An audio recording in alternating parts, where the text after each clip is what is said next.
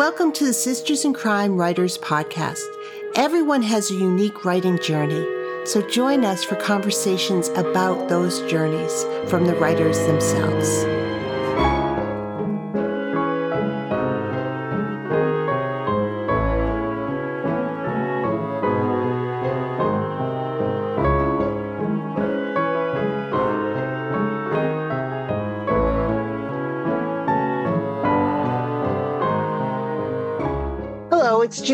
Executive Director of Sisters in Crime, and I am really delighted to welcome Andrea Johnson to the podcast today. Andrea J. Johnson is the author of the Victoria Justice Mysteries about a trial stenographer turned amateur sleuth. Think Murder She Wrote meets the Pelican Brief. She holds an MFA in writing popular fiction from Seton Hill University and a copy editing certification from UC San Diego. She currently teaches creative writing and African American literature at the University of Maryland Eastern Shore, and her craft essays have appeared on several websites such as Crime Reads and Lit Reactor. Andrea also has contributed to the women's lifestyle websites Pop Sugar and The List Daily. In addition, she's written a series of nonfiction books that include how to write, how to craft a killer cozy mystery, mastering the art of suspense, and how to craft killer dialogue. And I will link to all three of those books in the show notes. Andrea, thank you so much for being on the podcast today. Thank you. Thank you for having me. It was a pleasant surprise. Oh, I'm I'm delighted to have this conversation, and I'm going to start it the way I always start these conversations, um, and ask you when did you tell yourself I want to be a writer, or I specifically I want to write a novel? Well, it was in 2016. I was actually working as a court stenographer at that time, and I was looking around me and thinking gosh, I'm coming into work every day and I'm hearing all of these other people's stories. And I am actually getting a really good education in dialogue and how people talk and how to build sentence structure so that it makes sense. And I've always wanted to write something. I remember when I was eight years old and oh gosh, I'm dating myself, but I'll tell you anyway. When I was eight years old, um, the movie Ghostbusters came out, and I thought it was a wonderful movie. And I heard the story about how Harold Ramis and Dan Aykroyd wrote it in two weeks, and I was like, oh my gosh, if I could write something even as one percent funny as that someday, I would love it. But you know, as a person of color growing up, I didn't know anyone who had gone into any kind of entertainment, let alone writing book. So it never mm. occurred to me to be an occupation until I was a full grown adult. So sitting in that courtroom one day, I'm like, I see these stories. I'm going to take one of these stories, or at least this idea of a court stenographer witnessing these stories and mm-hmm. trying to write the injustices that she sees. I think that in and of itself, even if I don't necessarily based it on a trial I'm seeing, it could be an interesting concept. And lo and behold, mm-hmm. it was actually something that someone wanted to buy. And it became what is the foundation for the Victoria Justice Mysteries.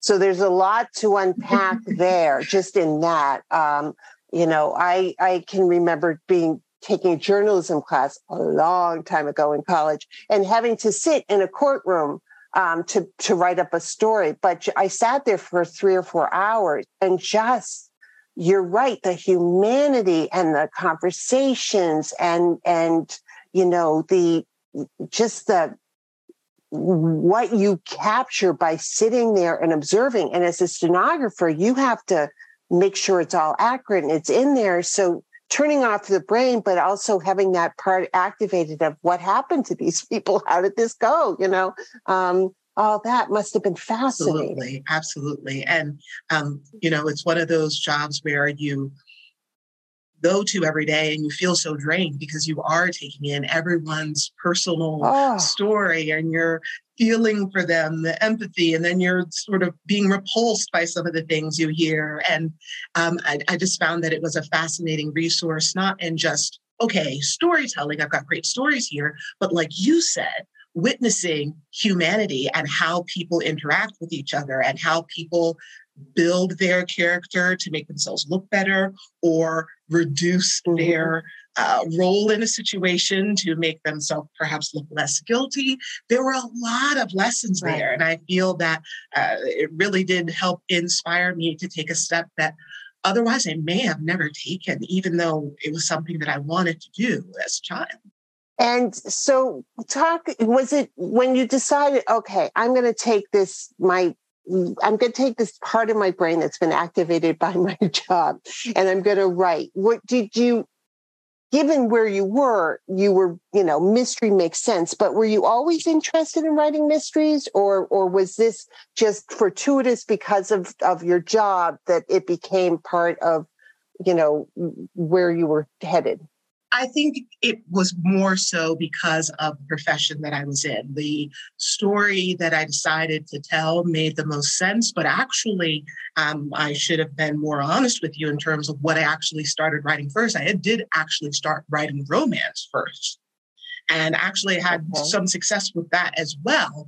Uh, it just made more sense as far as when it, you come to being a writer in this day and age, branding yourself and finding what niche you can successfully talk about and help people with, mm-hmm. or at least, you know, promote your own interest and writing, mystery seemed to be more mm-hmm. suited for my background. But as far as reading and writing, romance most definitely is also a big part of it. And you'll see if you read my mysteries that there is some sort of an underlying romance current. Just can't kind of get that out of my blood anyway. No, I, I, I think the uh, romance is actually a starting point for a lot of mystery writers, and and like it's a different genre, but like mysteries has the tropes and has the storyline has the rules, you know, and I'm using air mm-hmm. quotes, but you know, you have to understand the rules before you can break them. But it is, um, uh, there are a lot of romance writers who also write mysteries and vice versa. They are different. Um, but they're the, a very similar journey. I had a friend, the late uh, wonderful writer Sheila Connolly, who um, started in romance and and you know learned a lot by attending RWA meetings and, and doing, you know, um, doing what she she needed to do, but then found mystery. She's like, I just found that I wanted to drop a body once in a while. So not necessarily how, you know, it works in romance. Um, so as you learned romance, how did you how did you develop your craft? I mean, I, I want to talk about the MFA you got because I think that's a fascinating program. Um, but um, how did you develop the craft of writing? You were a big reader but... a big reader a big observer but the truth of the matter is exactly what you said pinpointing it on the head i, I realized that what i needed for my journey and I, I just want to preface this preface this by saying I do not think that everyone needs to get an MFA. I think a lot of people, when they get on this spiel, this speech, they start pitching whatever program they went into. And though the Seton Hill program is an absolute fine one, and I do recommend it, that's not why I bring this up. For me, I am from a family of academics. And so it only made sense for me to go to graduate school and get those techniques. Plus, the program that I did end up finding was a program that was well suited for what I needed because, as I mentioned at the start of this, I didn't know anybody who was a writer. And part of an MFA program, or at least the one I was part of, was pairing you with a published author who would be your mentor, who would guide you, giving you critique partners in the program who, if you are successful and a gracious person, you can carry outside of the program and help you with your projects as you move forward. So I needed that community.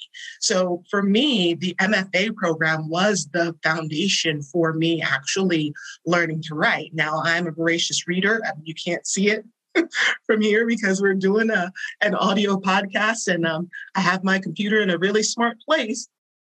But if you could see my desk, I have piles and piles of craft books and I constantly am reading one. So I, mm-hmm. I've learned very often from being a musician at a young age, and even with the stenography, you got to continue to practice. You can't think, oh, I've mastered this.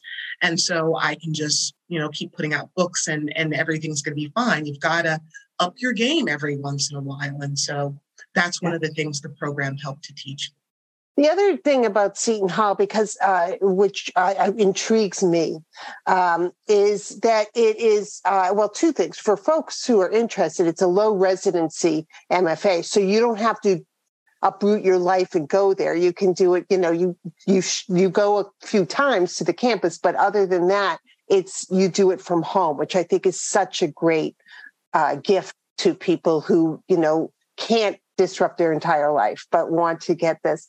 Uh, I also admire it because it um, it deals with popular fiction and genre fiction and so many MFA programs. And as an academic, you you know this. Um, uh, you know, probably seen it in other places. Are so biased against genre, and um, and instead this program embraces it and says, you know, this let's it's it's you know, it's literary fiction is not the only fiction that we're talking about, and we're not going to be, um, for lack of a better word, snobs about genre. And I, I, really admire that because I think that's a gift to folks who are in the program. Yes, and thank you for picking up the ball on that because that is the other great thing about that program. Um, not only are they specifically geared toward commercial fiction, they encourage you to pick a track um, meaning, you know, mystery, YA, science fiction, and they gear your mentor toward that so that you're dealing with someone who's writing the exact same genre, not just someone who is published. And they also make a point of bringing in fabulous artists so that you can be on the cusp of whatever trends or uh, thought patterns are going on in publishing so that you are doing what editors and agents are looking for instead of just, you know, kind of, you know, I, I, trying to think of something that people used to do that they they don't do anymore. Like you know, italicizing used to be a big thing, and now we don't really use italics very much to do certain things. Like just getting little small things like that, or what's going on mm-hmm. in romance, or what's going on in mystery. I mean, during the time I was there, we had um, N.K. Jemisin come in like right after she won her second Hugo. Um, we also had Beverly Jenkins come in, um, Hank Philip E. Ryan, like a bunch of people, and, um, and and agents too, and editors, not just authors, coming in to talk on all these things. And and you, you said it well. I don't mean to overtalk it, but I just wanted to, to let folks know that you picked up a, a good ball there that I kind of dropped in terms of the program. Well, you didn't. You, you didn't uh, drop it at all. But but this is as somebody who um, looked at programs and took some some courses. You know, I was in a workshop once that was for literary. I was one of two genre writers. And I felt so shut down by the leader. I didn't write for a year afterwards. And so to be in a program that that supports what you want to do and also gives you the ability to understand the business of being mm. published mm. is such a gift as you're, you know, you're you're devoting time and money to this and you know of those two resources i don't I, I don't underestimate the importance of money but time is such a valuable resource that to spend the time um, on a on a creatively encouraging but also practical um, writing journey i think is just an amazing thing to to take on because it's not a small thing getting your master's. No not at all not at all. There's there's definitely work involved a lot of fun but work as well. And so you know you you mentioned that you come from a family of academics and you are in academia now. Does do you find that that gets in your way sometimes or is helpful in that you know in as you're crafting these stories as and you're doing things. And i see you smiling because you know what i'm talking about as far as academic writing is not is not can be creative but it's not always the easiest to to read. No it, it, it isn't. And and in that respect um you know when I first got my full time teaching position, I was like, oh my goodness, I'm going to have my summers free. I'm going to become so prolific. But then, you know, like you say, you get caught up in having to do research projects with teams, or you get caught up writing things that are more inclined to instruction than they are to the uh, genre or the feel and the fun and the fantasy that I was uh, into this profession in the first place in. But uh, it is rewarding in the sense that when I am working with students, because I'm fortunate enough to actually teach creative writing, I get to reinforce in myself some of the ideas that I am trying to perfect. Um, I force myself to practice what I preach. And, um, you know, they say those who can't teach, but actually think that those who can should teach because it teaches you to be even better and not to forget the lessons that you've gained. Yeah, what I love uh, hearing from you, and that you've said several times, is that you never master this and that you always have to keep learning.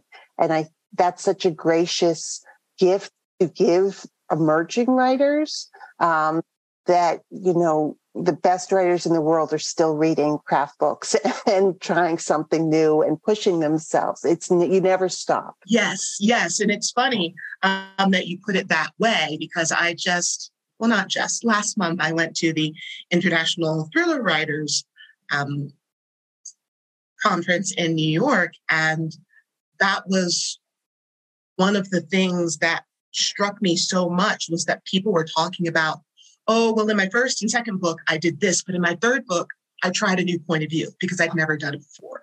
Or I um, set my story in a different place because I wanted to do X, Y, and Z research. So, this idea of pushing yourself is not something just for newbies, it's for everyone. It really is going to make you more appreciative of the craft, more appreciative of the career, and spur new ideas, right? I, I always tell my students, it's kind of getting a little off topic, but it's adjacent in my head. So I'll say it. I always tell my students, right, you might love mystery, you might love romance, but read some poetry because poets have to pack a lot of imagery in a small space. So get out there, experiment, read different things, try different patterns, even if you don't necessarily put it into your next book or short story, at least try it. So you're flexing that muscle, getting into that gym every day and really working out so that you can be the best you can be. That's such great advice. I, you know, uh, such great advice. Uh, Faye Snowden, uh, another writer, has uh, it also talks about how important poetry is just for it, it, what you said. It's it it lights up parts of your brain of how did how did she do that in one sentence? You know that would take me three pages. How did she do that? Um, and letting yourself um, think differently and and explore you know other other genres and and you know find things. I, I think that that's part of the joy of the journey yes. yes. yeah. So how would you talk about your series. Murder She Wrote meets Pelican Brief is a perfect tagline. Uh, you know, perfect how you know gives people a sense. But um, do you tend more towards cozy or more towards thriller? Are they cozy thrillers or um, thrillers uh, without you know kinder thrillers. well, that's that's something that we were struggling with initially when we um, put this series out. But I always articulate it to people as a cozy series because at the heart of it, that's what it is in the sense of if we think of cozies as having certain tropes, you know, allowing the audience to play along, make sure that all of the clues are there out in the open so that they can uh, act along with the sleuth um, having the suspect pool up front, small community, it falls into all of those things. And the only aspect of it that I would say actually creeps into that thriller territory is the fact that it does have a somewhat legal setting. And we always think of mm-hmm. things in a legal setting as either being dramas or thrillers. So, in good conscience, I can't tell the audience it's fully cozy. And that's kind of why I, I talk in terms of mashup. Murder She Wrote meets the Pelican Brief, because if you look at the Pelican Brief, yes, that's a legal thriller, but it's more about one about documents and paperwork. And so that's where most yeah. of the thrills in this comes in documents and paperwork, because it's about a court stenographer. But short answer, it's a cozy series. And I would say if I introduced myself to someone that I'm a cozy writer when it comes to mysteries. Do you find uh, you know we already talked about the genre bias but even within the mystery genre there can be uh, a bias about cozies and and that you know not taking them as seriously or not um, you know they're not I've been, I, I, for lack of a better word, um, as important as the domestic suspense or the thriller or the traditional mystery or, or a million other things. Um, and I, I have a cozy bias um, in some ways. I do think that cozies, as as you've mentioned, as yours do, uh, deal with very serious mm-hmm. issues, um, but they they they're about justice and and you know they're they've set up expectations with the reader that things are going to be all right, but it doesn't mean you're not going to cry in the middle of the book or feel for these characters or or something else. Um, you, so I love that you're embracing the cozy, but do you find that there's some pushback um, on that genre? Oh my gosh, absolutely. I've had people tell me flat out, I don't read cozies and, and turn around and walk away from me. Like that level of just, you know, I'm not even going to entertain you as a serious writer type situation. And um, I was I was warned of that actually going in, not to talk about my books in terms of being cozy, just talk about them in terms of being a traditional mystery or a mystery. Mm-hmm. Um, and in some respects, I would pass that along to anyone else. But I am very staunch in saying cozy mystery personally because there are people out there who very much love it. It's, it's a big industry. And anyone who wants to learn how to write it, there are certain things that need to be done. And so I want people to know that, okay, there aren't a lot of resources out there using that moniker for the very reason that you stated. And so I want to be uh, sort of a beacon, a lighthouse to help anybody who wants information on that. Yeah, yeah. And, and I feel strong enough that the community that loves this, just like any community that's out there these days. That's why we have so many podcasts. That's why we have YouTube channels that are devoted to certain things. The community that's out there for cozies is very, very strong. So anyone who's really interested in writing and is willing to perhaps stand up to any bias they may face, because it is definitely out there in terms of like agents and editors as well, not just writer to writer, but agents and editors as well. I've, I've had quite a few say, yeah, I'll take a mystery that's borderline thriller. But if you're saying to me yours is more borderline cozy, I don't want it. But if you're willing to stay the course, there's a huge community of readers and editors out there who are willing to support you. You just got to be thick skinned enough to know that's going to be another part of the the pushback you're going to get as a writer because you're going to get some pushback anyway right? In sense of in the terms of critiques and um, you know likes and dislikes. But this is another one that's going to be compounded, and if you're willing, it's worth it. It is worth it. Um, so, as a writer, um, do you you're working on your series, but do do you have other book other series, other types of books that you're sort of noodling and that you're thinking, will you stay in the same path? Or you, you know, as you're doing this, you're also thinking, I'd like to write a thriller or I'd like to try this next. I am thinking that I'd like to try this next. I think I will stay in the path of cozies in terms of um, the series that I have. I will plan to continue the series as long as I can. Um, but as far as my mindset of what I want to try next, I think I may actually want to either try um, a standalone thriller or maybe a story with a detective that's a little bit closer to being hard boiled and have a series in that vein as well. And I say that because I'm finding that some of the things that I'm getting the most praise on are things that tend to deal a little bit more with social issues. I mean, you kind of brought mm-hmm. it up when you mentioned before about my series, there are, there are some underlying things like my series is circles around a protagonist of color, and um, a lot of the characters are people of color. And so when you do have a level of diversity in your book that's a little bit above the norm, there are going to be certain social issues that you're dealing with. And so I, I'm finding that lots of times in my writing, people are saying, well, this is the most interesting part, this particular um, issue or theme that you're dealing with, which is often a little bit heavier than cozies are normally considered. Mm-hmm. thought of because cozies are usually light and fun and or at least a smile on your face as you read them. So i'd like to just see where that goes and i do plan to give that a try. Yeah.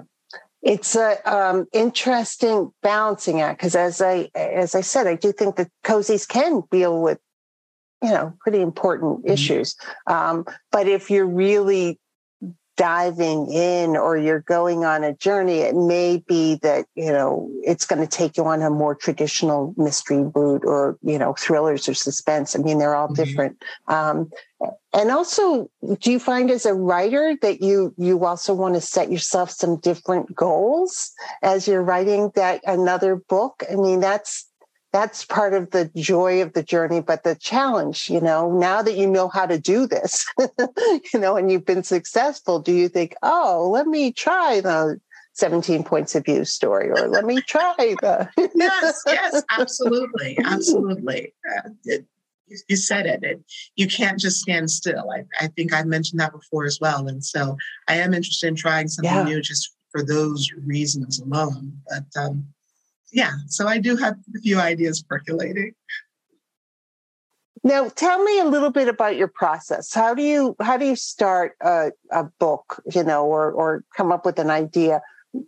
Your series is what i mean you've world built your series so that you know that that's a different place. But if you're starting something new or however are you know it's more than plotter or pantser as i've had this conversation a 1000000 mm-hmm. times on this. And and no way is right. No one way of doing this is right the right, right way. right. Um, but how do you work? Uh, because again stenographer academic you know you've got you've got a different a different brains brain tools than other folks have. So, so do you become the academic and do tons of research beforehand, or, or you know, how do, how do you write your fiction? Oh gosh, uh, bless you for saying that um, I've got some different tools, but I think I approach things uh, in the way that many people do, in the sense that if I have an idea that really is um, getting me excited, and that's what it has to be first and foremost, not just an idea that I think is clever or an idea that is currently going with whatever trend or an idea that everybody else is doing. It has to be something that gets me excited because if it's not exciting to me, I'm not going to sit down in the chair every right. day. So once I have something that gets me excited, I just put down everything that comes to mind to me about it, whether it be uh, lyrics from a song that connect or snippets from a movie or actual dialogue that one or two of the characters may be speaking to me about or if I do have one character who's particularly loud, I'll do a character profile for that character, or maybe even a voice profile to just get them rambling about a topic so that I can hear what their voice may sound like, to get a, a beat of some of the other things in their backstory that I can work on. Mm-hmm. And I just put all of that into a file. And once it's in a file, I let it sit there for a bit so that um, it can feel slightly foreign and I can look at it with fresh eyes. And then I go back into it and see if there are any inroads, if there's something where I can begin to build a larger plot. Like, what's the inciting incident? What about this is going to be the uh, thing that's different from this person's normal everyday that's going to start the problem that propels the story? And I try to pick that out and build little scenes. And I'm a note card person. So once I've got that file done and I've got some inroads and maybe an inciting incident. I start putting together as many cards as I can to put together some scenes. And after I have that, then I do have a little bit of outline trying to flesh out those scenes um, as much as I can. I consider myself uh, consider myself a plotter. And then I, I go and I research as I go because if I research at the beginning, I will spend so much time on it that that will be all that I do, or I'll get burnt out on yeah. it and then I won't do anything. So I try to get into yeah. the writing mode as quickly as possible.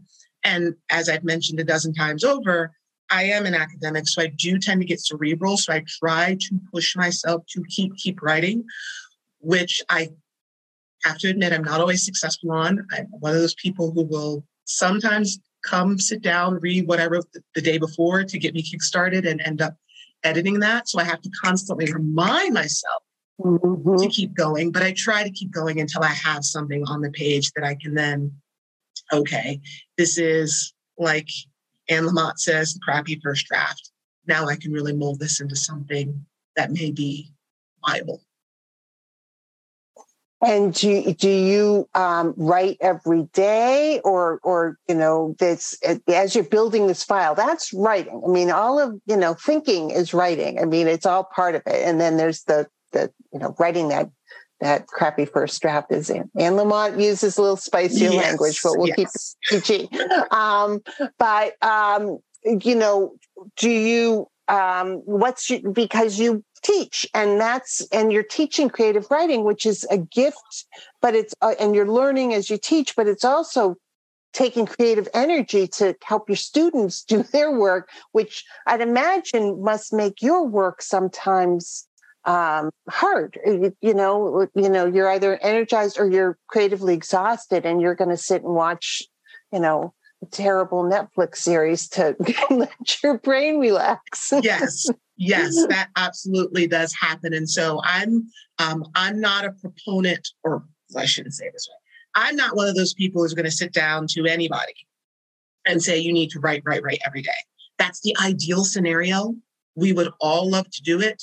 Um, most weeks i do but i can't say just like you said i do every day because some days i come home and i had a bad student and so i am drained that's the ideal but what's key is consistency. If you know that, okay, Tuesdays and Thursdays are the days that you're drained because you've got the bad student or whatever it is, you've got your mom that you've got to take to the doctor or your kids are with you, then Tuesdays and Thursdays, just let them be free days.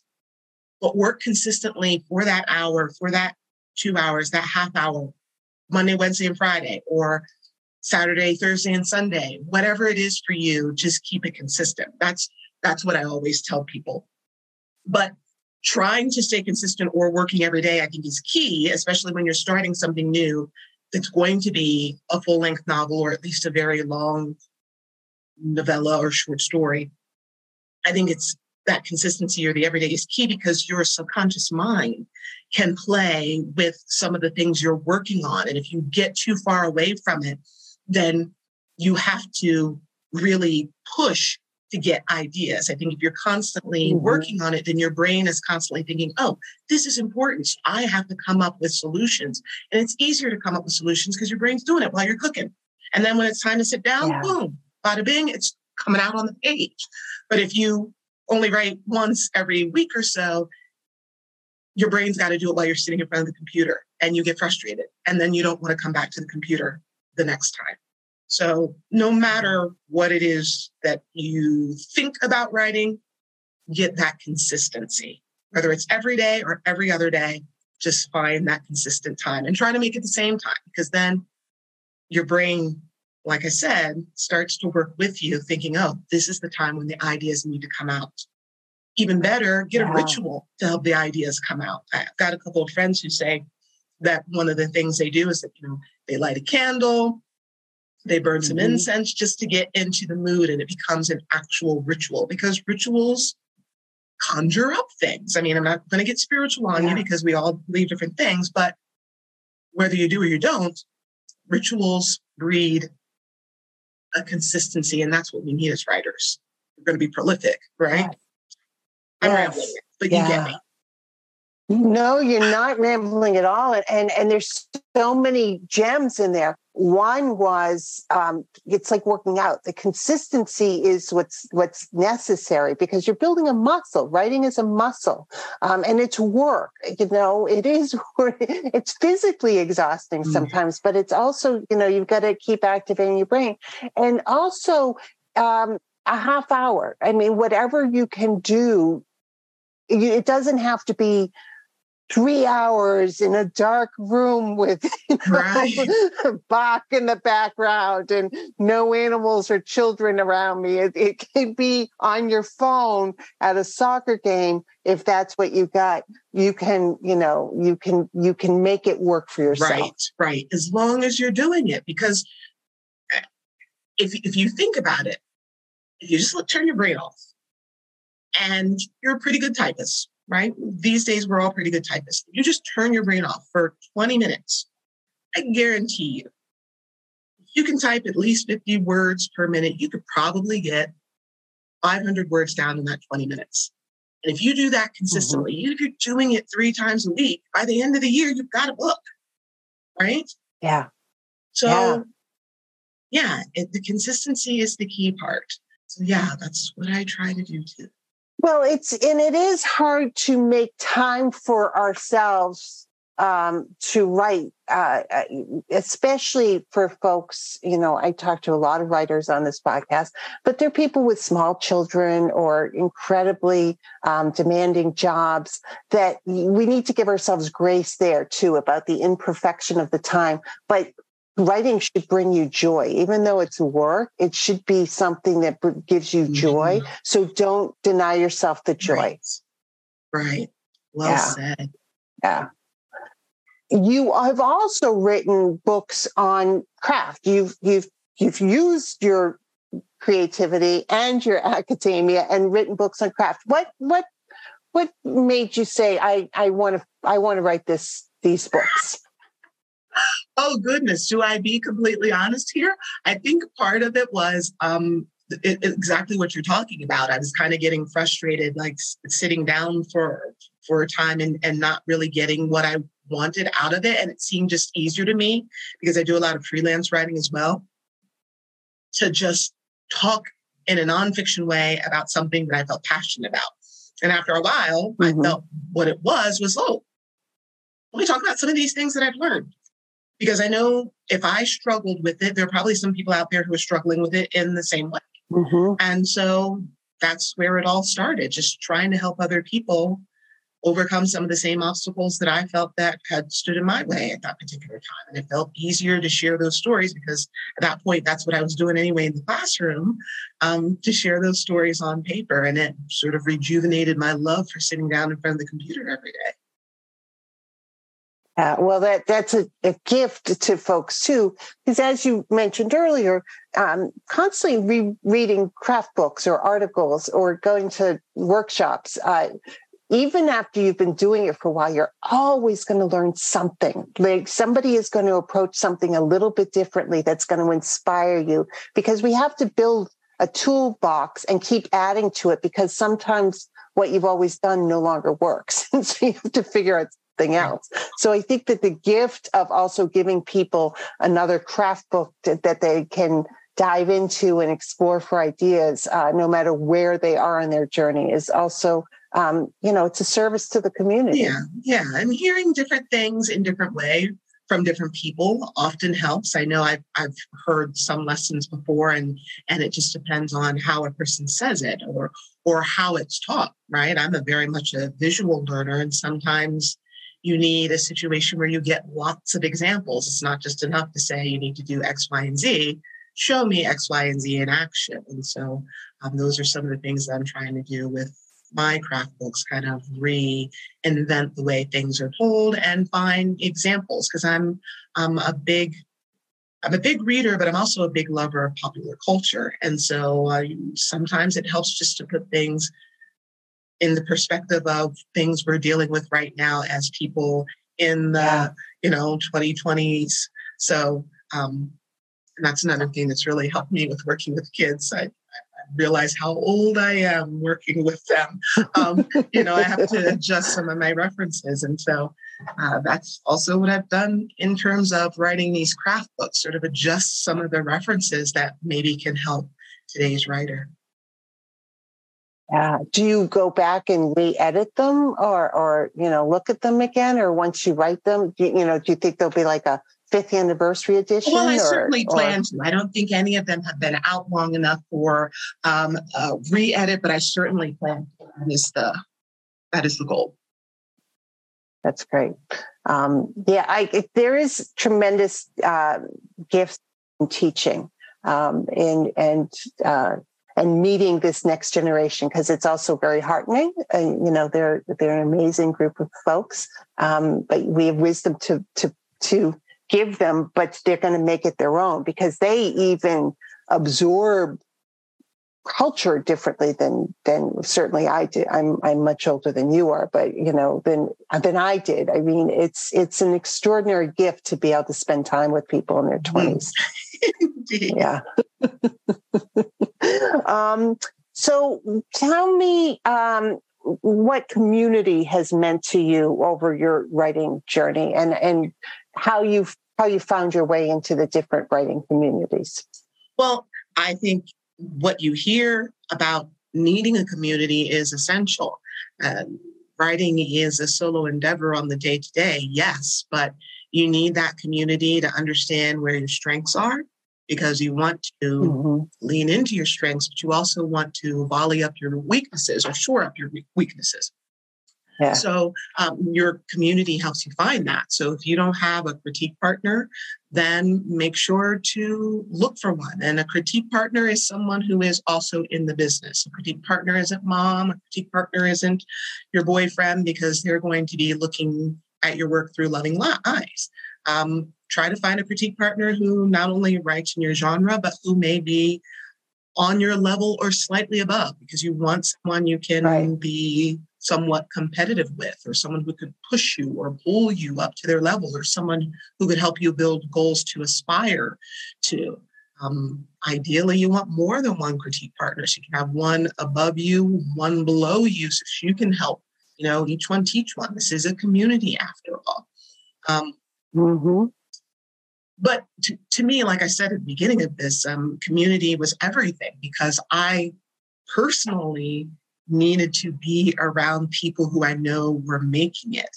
Um, so I am constantly going to as many conferences as I can to keep up with those trends that I may not be necessarily hearing about anymore now that I'm not in school. I go to conferences constantly to give back. I go to conferences constantly in order to um, meet people and gain new ideas and get new uh, people to work with and collaborate on. I think community is essential, and anybody who's kind of poo pooing the idea that, like, I got into writing because I want to be by myself, or I got into writing because it's an easy way to make some fast money without having to get in my car and spend gas, you're fooling yourself. You're going to run onto a roadblock if you continue that way. So embrace your community. It can only make you stronger. Such an important um, thing to, to, to reinforce and to, to, to talk to folks about. Uh, it does make you stronger. Getting your MFA, um, one of the benefits as you said, you don't have to get an MFA to, you know, to learn a craft or do things, but you could join workshops, you could join writing groups, you can, you can develop in other ways. But finding that, that group of people who have the same interests, but come from the in, your interests are what gather you.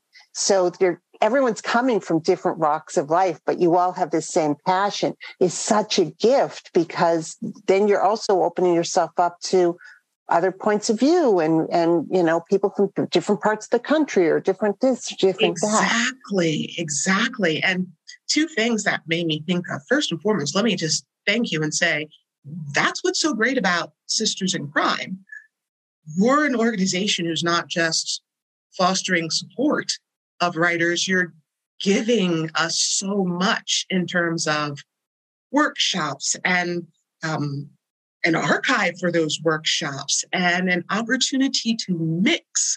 You know, this is such a wonderful organization in that respect. This organization gets it. Um, the other thing that sparked is when you are with your community, like you're saying, you meet so many other people who are from different backgrounds, different parts of the country, different parts of the world. So if you are a writer who's trying to embrace the idea of okay i'm writing stories that are set in new york city but i only ever have stories of this particular ethnic group because that's all i know. Getting out being part of your community will allow you to expand and give a more diverse look or more colorful look at new york city because if you walk the streets of new york city you're not just going to see one type of person. So this is your way of being able to make those connections where you can ask questions about an accent or a dialect or a culture or ritual. It, gives you so many avenues to grow. I just don't see why people wouldn't want to embrace a community like this one, particularly um, if they have it in their back pocket or on their doorstep. Well, I appreciate the kind words about Sisters in Crime, and, and as you can imagine, I'm I'm a huge fan. But um, there are also opportunities for um, to find a niche group. So, you know, queer crime writers, if you're a queer crime writer, there's a group. And so sometimes finding folks who are having the same struggles or having the same joy or being able to amplify each other um, is a tremendous opportunity as well. Crime Writers of Color is another amazing organization that um, that works in concert with great groups like Sisters in mm-hmm. Crime to but but helps embrace and support and and um, celebrate um, work in a different way. I, you know, we're all working towards writing and building a, a publishing world and a book world that looks like ours um, but they're roadblocks, and and I, you know, we we need to be honest about that. Uh, and you know, Sisters in Crime was founded to support women crime writers. We've been for you know a wide and a ten since. But it's fascinating that 36, 37 years in, we're not done. Right. right? and never mind other marginalized writers um, or publishers or mm. agents or, or you know, folks. So um, this is joyful work but this is part of the work is is expanding and you know I hate to use this terminology, but you know, blowing up what's possible um, for everybody, uh, and that's part of the exciting part. But as you're looking for communities, also don't be afraid to sort of, you know, it's great to find a writers group, but if you want to you need to have conversations with people who've had like experiences. Find those folks right. as well. Absolutely. Yeah. Yeah. It's uh it's i think that the what what do you think? Do you think publishing has gotten better and more inclusive and more robust in the last few years? Do you feel like um, there are roadblocks you know there was an attempt to be made but is there follow through what do you how do you feel about are you joyful about the future or are you well here's you know. my thing you have to be joyful about the future because if you aren't you're setting yourself up for failure but um, my initial reaction to your question was I think that the publishing industry has certainly grown more proactive and celebratory of uh, diverse voices. I think there's still a lot more to be done um, in terms of, at this point, not making it an other or a push or see what we've done, yeah. making it normal, part of yes. every day. Um, and I think that's yeah. the next hurdle to overcome. Yeah. Yeah. Yeah. I I sometimes wonder if cozies uh, actually can play a bigger role or are playing a role in that in that in the letting people into communities and understanding and and seeing and and experiencing joy um, and and having characters they care about who you know it's just normal yeah i feel like normal. they are in many ways because there are so many writers who have i don't want to say come on scene because they've already been there but who have joyously and unabashedly continued to add more of those right. elements to those stories in a way that for lack of a better term, purists to the cozy community would say, well, that's not no, no longer a cozy. But they're like, no, this is still a cozy, but this is a cozy focused on this idea or this concept or this culture or this um, feel or ethnic group or issue. And I think that that's really beautiful to see. And it's making, I think, the cozy term, which is probably why you asked this question, kind of feel outdated in a way. It's starting to feel yeah. very much so. Um, so, so yeah, yeah. Not Not yeah. sure how much more I should say on that, but I, I think that is a really interesting, perhaps, topic for uh, another podcast, a different podcast. Yeah, or for a mm-hmm. conversation mm-hmm. for sure. I, I, I you know, I, it's I, I I loved when you said we need it's we can't other people. We need to. We're all humans mm-hmm. together and and embrace and celebrate and and um, but you don't you know we have commonalities and we have differences and that's the human condition and so just embrace the human condition and that's going to make everybody's journey and respect you know lead with kindness yes. I, I, think is also part yes. of it so what are you working on now? I, you know, as we're recording this, it's summer. Um, and for, you know, as you said, for some folks, they think academics then, you know, lay on the beach all summer, but that is not true. uh, um, so what are you working on now? Uh, well, we're putting together the final thoughts, the final edits, the finishing touches on the How to Craft Killer Dialogue book, because that comes out August 31st.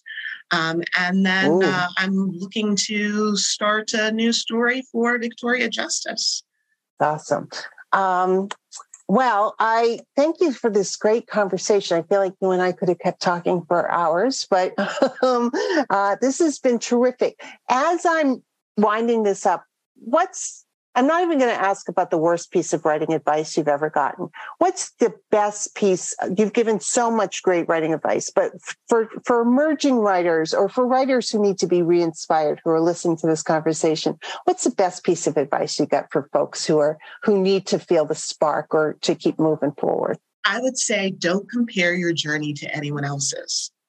This is something that's really easy to get caught up in because we love scrolling through social media. We love watching YouTube. There's so many channels on our television. We have so many friends we can connect with online thanks to things like Zoom. And it's really easy to hear someone say they're doing this or they just won an award for that or they've made this goal to write a million words by the end of the year and you feel like you're behind or you feel like you're ahead or whatever the case may be don't compare yourself to someone else because they're running a different race and whatever obstacles you're coming up against right now those are the lessons you need to learn. Whatever joyous period you're having right now, that's the joy you need to celebrate all the hard work you've done up to this point. Don't allow yourself to be deterred or intimidated or over inspired or under inspired about what's going on in the next lane. Focus on your journey because that journey is meant for you. And if you're not enjoying that journey, then what the heck are you doing? Oh, that was great. Thank you so much for for for that. I'm that's what I needed to hear, and that is also uh, tremendous advice for for everybody.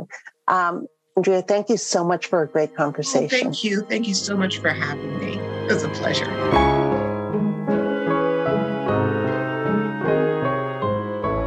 Thank you for being with us today. Sisters in Crime is about community. We were founded to advocate for women crime writers, and we continue that mission by fighting for equity in the crime writing community. Sisters in Crime is an international, inclusive organization for all who write and love crime fiction, mystery, thrillers, and suspense. Join us at sistersincrime.org and make sure you subscribe to this podcast.